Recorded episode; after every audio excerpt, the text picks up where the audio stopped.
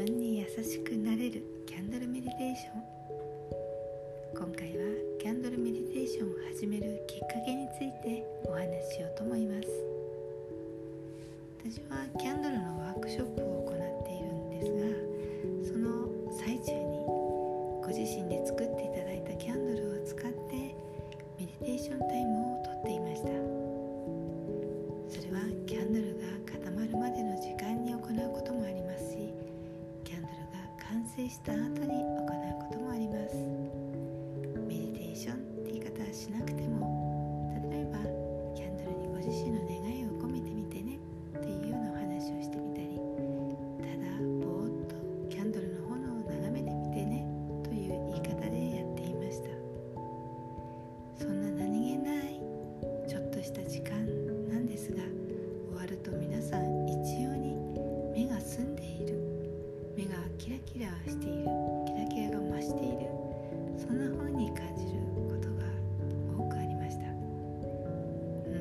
ちょっとの時間でも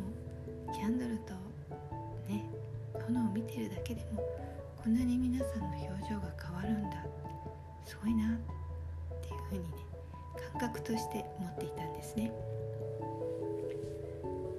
そんな中昨年ですね4月緊急事態宣言が発令されました。3月ぐらいからだんだんと自粛ムードが出ていたのでもう4月のその頃にはったりと友人と会わなくなるようになりましたね。初めは通勤がなくなって楽だとか Zoom でも飲み会ができるじゃないかとはしゃいでいた友人も4月中旬下旬となるにつれなんだか疲れるんだよね。なんか堅苦しいし息苦しいし肩こりは増えたしなんか体が硬直して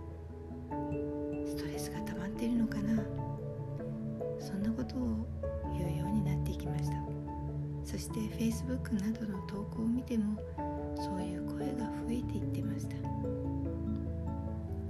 何か私にできることはないだろうか。そうかその時にキャンドルのワークショップをやっていたあのメディテーションをしてもらったらいいのにな。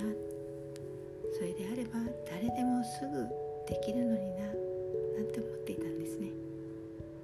そしてそう思っていた頃に音声配信というものに出会うんです。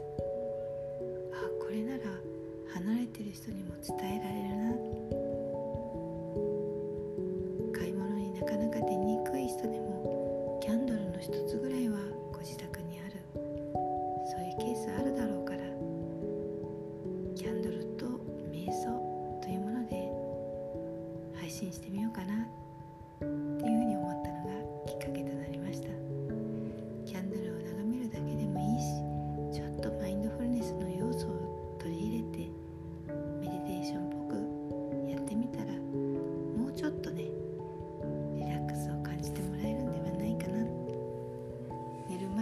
所作として今すぐできるものとしてキャンドル瞑想やってみてもらえないかな。そんな思いから始めるようになったわけです。なのでキャンドルメディテーションという言い方にはっきり変わっていったのは今年になってから。でもそれは何年も前から実はキャンドルのワークショップでやっていた。